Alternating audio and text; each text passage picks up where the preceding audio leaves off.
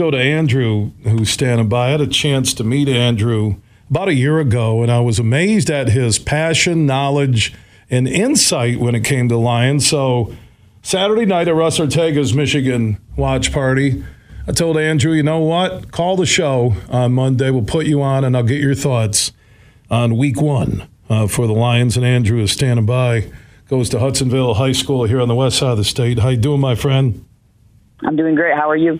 Good. Uh, you and I were talking Saturday night with the families, and we had a lot of expectations and excitement about Sunday and opening drive. It looked that way, and then it went south. Uh, what's your breakdown on yesterday's loss for the Lions?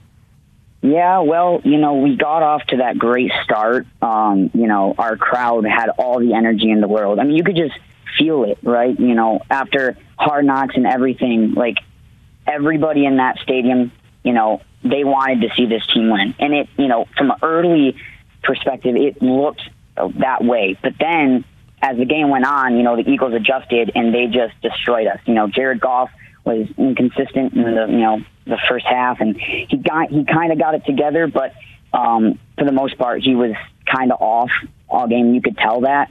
Um, you know, they brought pressure, and you know our wide receivers are not helping him out either. So I just feel like it went you know south, and then we brought it back, but it was just too late at that point. So, uh, have you changed your hopes for this team this year off of one game yesterday? Where do you think if they improve?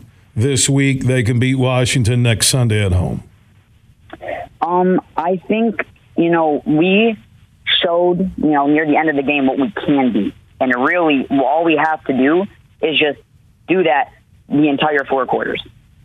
That's all we have to do. Uh, you know, I think you know Swift. He was the biggest factor with 144 yards, one touchdown. He he looked like an all-star running back, and if he can continue that along with receivers catching balls and DJ Chark getting it, you know, rolling there, you know, the end of the game, you know, we can beat Washington. And I don't think they're the hardest team to beat, too. So. So, uh, what are you thinking? How many wins this year? Uh, and Andrew is a high school student at Hudsonville High School and had a chance to meet him and his family. And I was impressed with his sports knowledge. Glad he joined us today. So, uh, how many wins for your Lions this year? Our Lions. Um, I'm I'm gonna say seven, seven, seven. and ten. I I still think that you know I mean we saw improvement. This is a better team than last year, and you can see that, like for sure.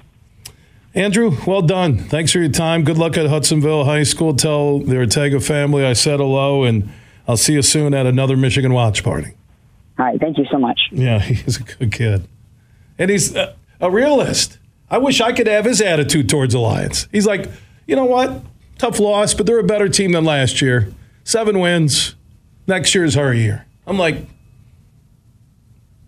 you sure you're not related to Jesus Jackson McCarthy and your name's not little baby Jesus?